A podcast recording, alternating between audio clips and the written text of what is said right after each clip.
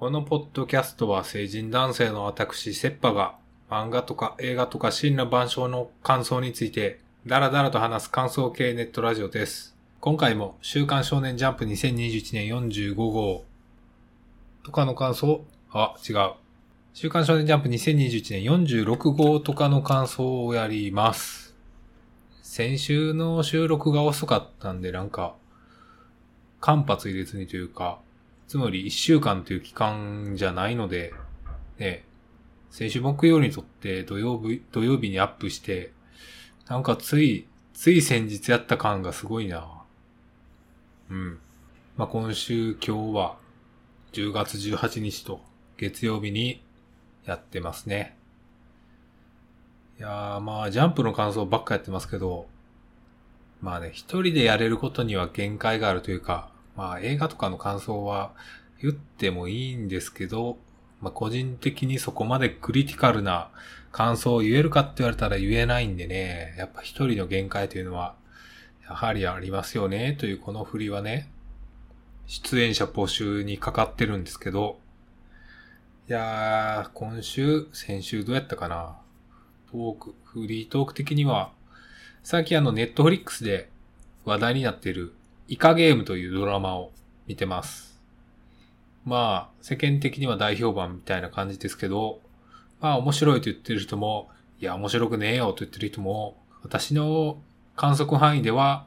まあそれなりに両方いるなという感じなんですけど、私は今3話かな ?3 話4話まで見ている途中で、まあ見終わったら感想を言うか、うん、一人で感想を言うとあれやなっていうのはあるんですけど、まあ今はそれを見てますという感じですね、今週は。今週先週にかけては。あとはバックフォーブラッドっていうゾンビのね、ゾンビシューティングコープオンラインゲーム的なやつをもりもりやってますという、まあそういうフリートークをを何気なく挟みつつ、もう今週は結構ジャンプで話す内容盛りだくさんなんで、さっさと言ってしまいましょう。えー2021年46号の、えー表紙がヒロアカ、関東カラーは僕とロボコ。っていう、あれって一瞬思うっていうね。いや、先週もそう、多分そう書いてあったんですけど、私そこまでちょっと目がいってなくて、聞き返したら、聞き返してる時に、あ、ちゃんと表紙はっていうね、表紙関東カラーは僕とロボコとは言ってなくて、あ、ちゃんと見てるな、けど、そこは見てるようで見てないなっていうね、すごいざっくりしたことを、うん。まあ、よくわからんこと言ってるな。とりあえず、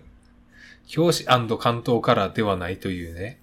件に、えー今日の朝、読んでから気づくという。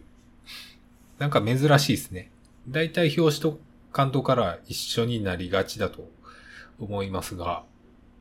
今回は、えー表紙はヒロアカ、デクとシガラキが、まあ、鏡のように対になってる、活かした表紙。で、関東カラーはその、ロボコが表紙をね、飾れないということをネタにした。非常に良いですね。こういうことできるところいいですね、ロボコ。で、まあ、いろいろ語れるところある今週46号なんですが、とりあえず今週のトップ3は、えー、坂本デイズ、高校生家族、ネルブゲイ同業と。ね、相変わら相変わらずもネルブゲイ同業が鎮座してますけど、いや、残りの2枠をどうするかっていうことにね、結構頭をひねりにひねった今週。まあ、せっかくなんで僕とロボコの話をまずしておきますと、いや、関東カラーがまあ、あれはあれで話を済ませて、で、本編は割とトリッキーなというか、まあ僕とロボコいろんなね、味の、いろんな風味の話をやれるのはまあ、読んでてわかるんですけど、その中でも結構ね、トリッキーなというか奇妙な話をね、やってるのはね、私ね、信頼を受けるというか、なかなか良かったですね。まあ話自体は、そんなに刺さるかっって言われたら、そこまでは刺さらないけど、あの、耳を澄ませばネタをやってるのが一番笑ってしまったな、みたいな。そういうところですかね。なんか、前も、高校生家族が表紙関東からやってる時も変な話やってんなと思いましたけど、僕とロモコもそういうところが、なんかチャレンジングな感じのネタをやってんのは私ね、いいと思いますね。いや、もっとジャンプネタこすってくる可能性はあったかと思いましたが、一番強力なのが、ね、耳を澄ませばっていうのは、そこのバランス感というか、こういう時はジャンプネタに頼らないみたいな、そういう芯の強さが感じられましたね。うん。個人的にその僕、あ、じゃないや。個人的のオールタイムベストの映画とかを上げるときに、結構ね、私、意外にも、この耳を澄ませばはね、結構上に来るんですよね。あの、ジブリ映画、ジブリ映画好きなやつ上から言ってけって言った時に結構ね、上の方に耳を澄ませばが来るんで、このチョイスはね、個人的には刺さるんだが、全体的にこのロボコのゴリ夢中の恋愛的なお話はそこまで好きではないかなとか、いや嫌いじゃないけど、みたいな。という空気感、温度感で読みました。はい。では、今週の一番目、坂本デイズ。行きましょう。デイズ43、好き。いや、今週はね、大騒ぎさんの大活躍が、まあ、今週一番ぶち上がったなっていうのがありましたね。やっぱ坂本デイズアクションアクションいいし、見せ方いいし、決めるとこ、決めるとこ決めるしっていうもう、何拍子揃ってるんですかっていうやつの、なんつうんすか、一番この波が高まってるところ今週読んだなっていうのがあったんで、今週の1位にしました。いや、これは言うことないでしょう。読んでくださいっていうね、読んで最後ぶち上がってくださいというしかないなーっていうね、語ることはできないな。見てくださいという。いやーでも、さらぎさんここでこんなパチパチに決めてくんの超最高じゃないですか ?T シャツにしたいよね。最後の2、3ページのところは、そのラストの大さらぎさんの全身が映ったこのセリフとこの構えのページで、そっからの見開きドンで終わるこの感じはもう、いやー、今週一番ぶち上がったな。いやー、坂本デイズは、決めると決めてて最高。坂本デイズ、最高って CM あったら俺出るわ。出させてくれ。あの映画館で見終わった客が言うやつ俺にやらせてくれ。はい。もう言うことはないので、最高でしたと。それに尽きる坂本デイズからの高校生家族第58話秘密のバーチャル。いや、高校生家族もね、ぶっ飛んだネタやってんなーって思う時はあるんですけど、いや、今週はその中でもなかなかぶっ飛んでて、もう特に、まあ、今回のこのバーチャルネタ、まあ、バーチャルネタはウィッチウォッチとかでもやれそうやなというか、そういう感じはあるんですけどね。僕とロボコでも取り扱っても良さそうなネタではあるんですけど、まあそこにお父さんが絡んできて、で、お父さんがそうなるっていうところがもう一番ね、良かったですね。声出して笑っちゃったな。まあその手前の、この、アマゾネスに西くんがスイッチを切り替えるところとかも、ね、そのお父さん登場までの、この、なんていうんですか徐々にギアを上げていく感じのね、この展開というか構成は、いや、めちゃめちゃいいよなと思って。いや、今週やっぱね、このお父さんが普通に お父さんとしてバーチャルデビューしてんのがめちゃめちゃ最高なので いや、迷いに迷ってね、今週の2番に上げちゃいましたね。いやー、最高やな。はい。いやー、迷ったけど、いや、これは、これで非常にありな順位ではないかなと思います。まあね、正直僕とロボコ、ギャグ漫画、今のジャンプのギャグ漫画枠、僕とロボコと高校生家族、どっち？って言われたら、まあ、個人的な高校生家族をあげざるを得ないですね。今週も結構このお父さんのインパクト強すぎて、こっちに軍配が上がるかなという感じでしたわ。うん。うん。そんなところですね。で、最後、ネルブゲイ道義を、まあ、安定の応援枠として、えー、第14版、深淵。まあ、もっと読ませろ。もっと読ませろと言うしか他ないな。うん。いや、もうちょっと先輩、先輩一強というか、そこにだけ焦点を定めてもよかったのではないかという気もしなくはないが、ページ数が足り、足りねえ。ページ数足りねえ、足りない足りない足りないですよ。俺が言いたいわ、それ。まあ正直今週のね、並みいる競合でネルブゲイトーをね、3位に据え置いたまま行っていいのかという葛藤はあったんですけど、やはりこれは応援枠としてねじ込む必要があったなっていうね。いや、これを入れずして、後々どうかなった時に俺は後悔するであろうということを念頭に置いての第3位と。いや、先輩も早くぶちかまして、ワンパンぐらいでぶちかましてもらいたいな。ワンパンでぶちかまして、ネル君も、この怪力の人をワンパンでぶちかまして終わりぐらいのテンポ感でいけたらいいけど、そこまでは難しいかなという感じがある。いや、ジャンプラでとかそんな後ろ向きな話をしてたらあかんわ。センターカラーぐらいにちょっと言ってほしいな。若干後ろ向き発言をしつつ、今週のトップ3は以上です。で、今週のまあ、時点枠として、えー、さらに3つ挙げると、まあ、言及したいという意味も含めて3つ挙げると、えー、ビッチウォッチ、アンデッドアンラック、レッドフード。いやー、おなじみのメンツというわけでもないですけど、えー、まずウィッチウォッチですが、えー、34。あ、結構やってんね。押し、押し絵師日誌。いや、ウィッチウォッチね、先週も良かったんですよ。言い忘れてましたけど。先週センターカラーがすげえおしゃれな絵で、すげえ良かったんですけど、なぜか触れ忘れました。で、今週もね、今週はね、味濃かったなウィッチウォッチはね、味が濃い。いや、高校生家族とかも味濃いというか、なんか、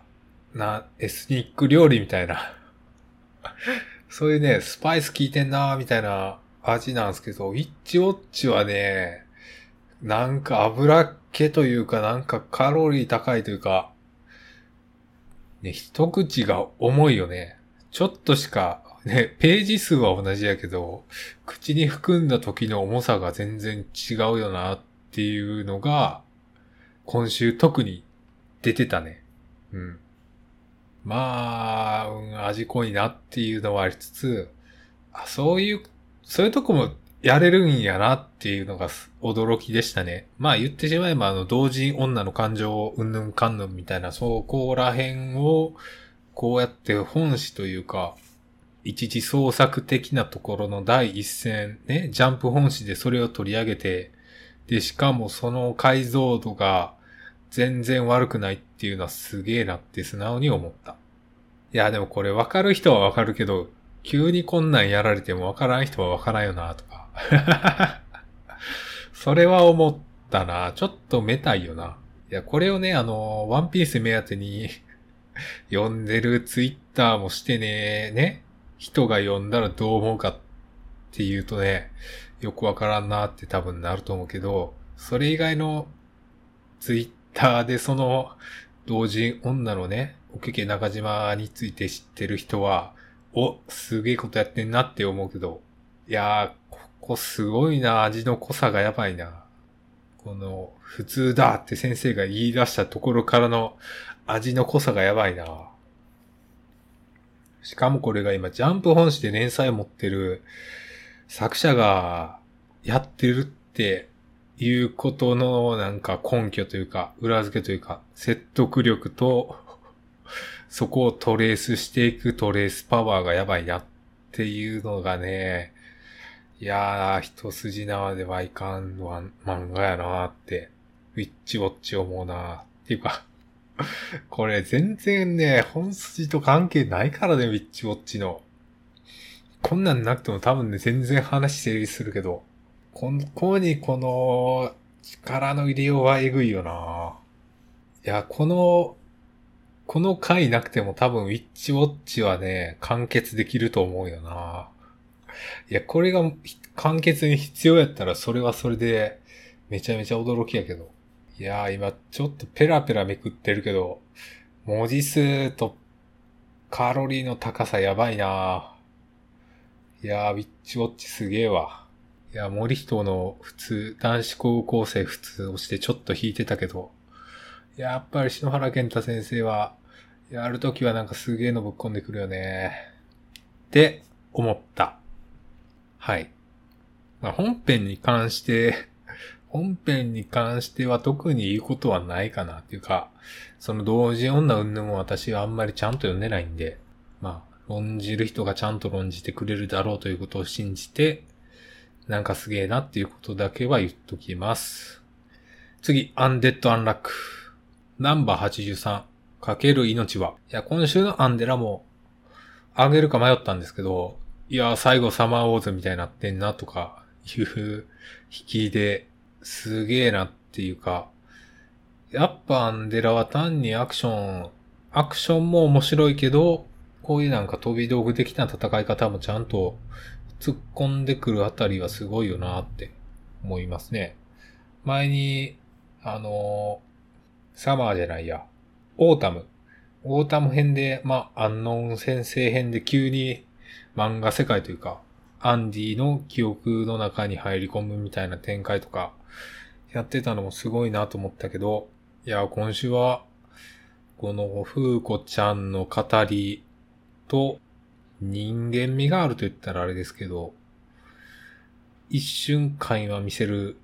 何らかの感情からの戦いっていうこの流れからのサマーウォーズ。よろしく、恋恋。恋恋はやらんと思うけど、その流れ。いや、今週これでぶち上がったかといえばまあぶち上がったんですけど、まあもう一踏ん張りというところですかね。ビリーさん、ビリーさん徐々に体腐ってるけど大丈夫？いやー、アンデラ良かったなはい。そんなとこですかね。じゃあ、えー、レッドフード。もうレッドフードは言うことを限られてるというか、いや、レッドフード、えー、ナンバー15、終点。いや、レッドフードね、すごい渋滞してるなっていう。朝にちょっと、一応一通り読んだんですけど、いや、全然飲み込みずるえなって思いながら、とりあえずページめくったけどね、全然ね、噛み砕く力足りんなって朝の時点では思いましたね。いや、これ一読しても読み下せないやろって思うけどな。まあ読み下せるようにできてるかって言われたら、まあそらできてないやろっていうのが答えなんですが、いや、それにしても、ここに来て、まあギアを上げざるを得ないというのは、まあ何を言わんや、ね、最終回が近づいてるっていうことなんでしょうけど、どうなんすかね。まあ、第3、第、ん？今15話か。15話やったら2巻ぐらい。3巻は、さあ、でもサーブロク18ぐらいやったら3巻でいけるか。2巻は、まあ、微妙やな。関数の話してもしゃあないな。いや、今週、ちょっといろいろ、まあ、詰め込んで詰め込んでからの展開なわけですけど、今週なんかすごい、いろいろ突っ込んでるんですけど、ぱりそういう話にしたかったんやなっていうことを、今、15話の時点でようやく読者は気づいたっていう ね、そこですよね。やっぱりこの世界観の提示がうまかったかどうかといったら、どうなんですかね。私今回この言葉の使い方でちょっといくつか気にが気になって 言えてないな。えー、言葉の使い方でいくつか気になったのがあって、まずあのね、プロテクトされているとか、なんか、この世界観、まあ、ファンタジーみたいな感じで始まってたんですけど、そっからこのプロテクトみたいな用語が出てきたりとか、それもありつつ、まあ、戦車が出てきたりとか、電話が出てきたりとか、我々が、我々は本の保護を最優先みたいな、なんか、なんか、SCP 的なノリ？なんかちょっとやっぱりファンタジーでは、いわゆるファンタジーから想像される世界観とはやっぱりちょっと違ったんやなみたいな感じ？現代なのか、中世なのか、近代なのか全然わからん感じを今まさに読んで理解するというのは、やっぱりそこ遅いよなっていう感じは否めないですよね、みたいな。あと人狼の設定は多分最初からこれはあったんだろうけど、これをここまで持ってくる必要は、引っ張る理由は特になかったのではというか、もう最初から人狼は病気なので、病気のを防ぐための薬作るんじゃーい、みたいな話でもよかったたんじゃね？みたいな。いや、このよかったんじゃね？みたいな話はもう、無駄やな。無駄というか、今言ってもしゃあないかな。いや、まあ、わかるけど、わかるけど、わかるけど、いや、やっぱりこの、このね、うーん、やっぱりあれやね。やっぱ考えて話を作ったんかって、ちょっと聞きたくなる感じは、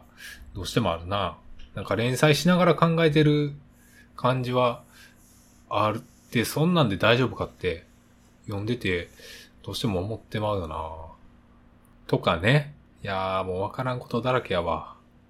この、明かされる この真実が明かされるのは、本当はいつを想定してたんやろな。多分、ベロー君、いやー、難しい。いや、これは、レッドフードがもう、完結したら、レッドフードとは何だったのか、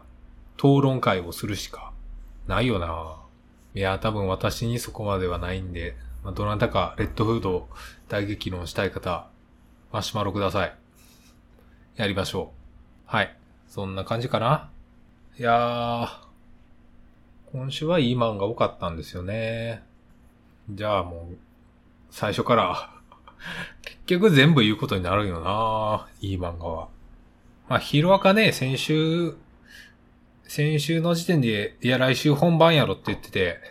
まあ、結局今週あげなかったんですけど、いやー、ニューオーダーとかいう個性、ここで出すっていうことは、これ負けるっていうことなんだろうなっていうところで若干落ち込んだというか、なんか変に期待を上げられたがために、素直に喜べやんな、みたいな感じになったな。いや、でも今週のこのアクションが面白いっていうのはすごいあるんやけど、いやでもこれがここに来てるっていうことは、っていうこの読みは負けるんやろうな、的な、的なというか、こんな個性出してきていいんかっていう、なんか、ちょっとね、ちょっとギア上げすぎやろみたいな感じがあるんですけど、いや、これでもまだ、ね、コントロールしきれるやろから、そこがね、ヒロアカはすごいんですよね、堀越先生が。いやーね、スタンドストライプの戦いというか、このバックグラウンドを語りながら戦っていくところとかの語り口のうまさとかね、構成のうまさとか、やっぱ漫画のうまさは際立ってるなとは思いつつも、いやー、ここでこの人がこうやって戦って負けるっぽいみたいなノリいや、でもわからんからな。こっから、こっから他のヒーローが、それこそ助けに来るみたいなやつもあり得るしな、みたいな、そういうなんか、素直には喜べないが、上がることは上がっているみたいな。いやー、すごい個性やな。いや、スタンドスプトライプが登場して、あの、ジョジョのラスボスジョジョのラスボスのスタンドが強すぎるみたいな、そういうことを思い出したな。はい。あんまりまとまってないが、で、呪術回戦も良かった。良かったというか、まあ、このプロペラ、プロペラおじさん戦はまあそんなにね、期待してないというかまあ、かますやろみたいな感じはあったので、まあこの辺は順当ですけど、やっぱ最後の展開で、おーってなるのはあった。非常にあった。だけども、いやー、これでひ、あのー、呪術回戦を毎週上げてたらキリがないからさ。いや、こんぐらいはやってくるやろうっていう期待があるんで、それを超えてきたかと言われたらちょっと微妙だったので、あえてね、上げなかったというのが本心。あとまあ私が上げなくても誰か上げるでしょっていう、そういうところがあるので、上げはしなかった。青の箱は言うことないっす。言うことないっす。いやでも部屋に入ってきたらわかるやろみたいな、そういうことしか言うことないんで、言うことはないっす。あと、あドクターストーン。えー、Z214、石世界地球防衛軍、防衛軍、EDF。先週はなんか、ホワイマンの遠距離攻撃か、みたいなこと言ってたけど、いや、そういうわけではないっていう保留がつくのは、ああ、確かにそうやなと納得しましたが、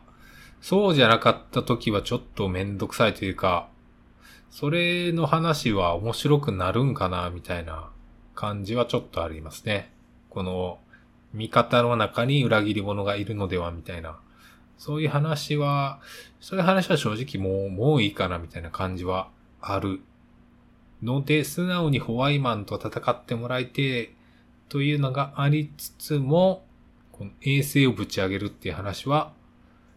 これはこれで面白い、と思いました。で、先週の1位の、ピピピピピピ、え第5話、タイタン。いや、ピピピも全然良かったんですよ。もうね、えー、レッドフード、レッドフード交番を見据えて、でかくて力の強い女性が出てくるという、まあ多分絶対関係ないけど、そういうのがありつつ、で、で、レイジローくんの演奏シーンがあったんですけど、まあ演奏シーンは正直ね、あと2ページぐらい欲しかったなっていうのがあるんですけど、このレイジローくんの目がバチッと見開くところ、ここ、ここめちゃめちゃいいよなっていうのは正直あった。この目がバチコリ開いて、えー、ピアノの鍵盤が映ってるっていう非常に、ハッとさせられるようなね。下手したらちょっと薄気味悪いぐらいの、この感じっていうかこの演出描写、すげえいいなって思います。で、そっから、あの、先週のちょっと苦戦になってた、えー、怪力を使った演奏からの演出のところは、なんかもうちょっと、もうちょっとあるかなと思ってたので、いや、悪くないんですけど、やっぱなんか目が一番、目の印象が一番強いね、みたいなところがありますね。いや、この、白黒っていうか、カラーじゃないところでこういうので持っていこうとするのは結構難しいよねっていうのは思います。あの、ビルドキングが色の設定を出してきたぐらいには難しいなとは思うんですけど、まあ、それでも悪いかって言われたら全然悪くないからね、っていう。ね。で、それが終わって速攻宣戦布告していくテンポ感とか含めて、よかったんですよ。よかったんだけどもっていう感じですね。うん。いや、やっぱ演奏シーンもうちょっともう1、2ページを叱ったのは本音。はい。えー、いや、これ全部言っていくことになるけど、大丈夫か、ページ数。ページ数っていうか。尺。いや、マッシュルはもう、マッシュ君の子供時代がやばいっていうのが一番良かったですね。マッシュ君の子供生後をかけててそんなのありなんやっていうのがね、いや、マッシュル、こういう時の話の動かせ方っていうか、そんな回想あるっていう回想してるからすごいよな。いやー、やっぱね、マッシュルはこの解説をする人がいてなんぼやなっていうのがありますね。うん。いやー、マッシュくんすげえな。マッシュくんは、てかマッシュルはこの味でずっとやってても、なんか飽きないのはすごいな。で、えー、っと、えー、ジャンプ、 GOLD FUTURE CUP 賞、ん？ GOLD FUTURE CUP、エントリーナンバー2、江ノ島大輔先生の人造人間100。ですけど、まあ、良かったよっていう感じいや、悪くなかったんですけど、なんかいろんな漫画とか作品のインスパイアがちょっと、ちょっとノイズになったなっていうのがありましたね。あの、ダンダダン私、あんまりちゃんと読んでないんですけど、あ、これターボババーから来てるんかなとか、あと、途中ってか、終盤出てくる人間人造人間のキャラが、キャラ造形が完全に赤座っていう、似てるなぁ、みたいなやつとか、あとこの、主人公のアシビくんについて回ってる、この帽子かぶってるでっかい女性。これ完全にあの、バイオハザード8の出てくるあの人ですよね、みたいな感じとか、なんかいろいろ騎士感のあるモチーフというかデザインというか、その辺がちょっとノイズになったなというか、うん、ノイズになったなっていうのがちょっとありました。まあ、設定自体は、まあ、まあ、いい感じなんじゃないですか？牛尾と虎を彷彿とさせるようなこの、実はやばいやつを従える少年みたいな。いやーでもここまでちゃんと設定練ってたら連載でもいけそうな雰囲気があるなっていうのは、あの、先週のブルーンよりかは思いましたね。うん。全然連載できそうな、奥行きのある話が書けそうな読み切りだとは思いました。とはいえ、毎回その、腕をパクパク切ってたら、やばいのではって思うんですけど、最、最後のページは完全にリストカットしてるから、それはよろしくないと思いますが、みたいなところは思う。爪先を切るとかじゃダメな。とかね。いや、でもこの、ついて回ってる100番目の人造人間がいてるっていう設定は、なかなかいいとは思いましたが、ちょっと気になるところが、ちょっと気になるところがいくつかあったね、みたいな。そういう感じだな。うん。はい。で、まあ、結構いい時間やな。他なんか言っときたいやつは、あるか？あるかな？いや、結構言ったな。後半のやつも結構言ったから、今週はこれで終わろうかな。よし。サクッと終わるか。えー、来週、えー、47号は、そうなんですよね。青の箱。次号、胃の一番に読むしかない。超ドキドキの主役揃い。青春恋恋。ジャンプ花札。青の箱が、えー、コミックス2巻絶好調表紙関東カラーというね。いやー、すごいよね。どこに人気がとかそんな話はしたくないが。いやー、すごい。で、えー、マッシュル、高校生家族、呪術改正ワンピース、えー、そしてゴールドフューチャーカップ、失恋ビギニングが乗るそうです。はい。というところで今週のジャンプの感想は以上です。はい。では、えー、終わろうかな。えー、ご意見ご感想は、ポッドキャスト説明欄または、ツイッターターの固定ツイートになっています、マシュ、マシュマロまでお願いいたします。えー、ご意見ご感想、おすすめ漫画、出演希望、何でも募集しております。まあ、今週のジャンプの感想など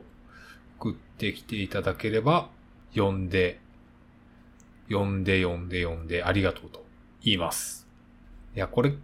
月曜日に撮ってるから、今日のま、ジャンプの感想送ってきてくださいはね、なかなかシビアやなとね、割と思ってて、そこはちょっと難しいなとは思うんですけど。まあ、何でもよろしいので送ってみてください。はい。それでは、お聞きいただきありがとうございます。さようなら。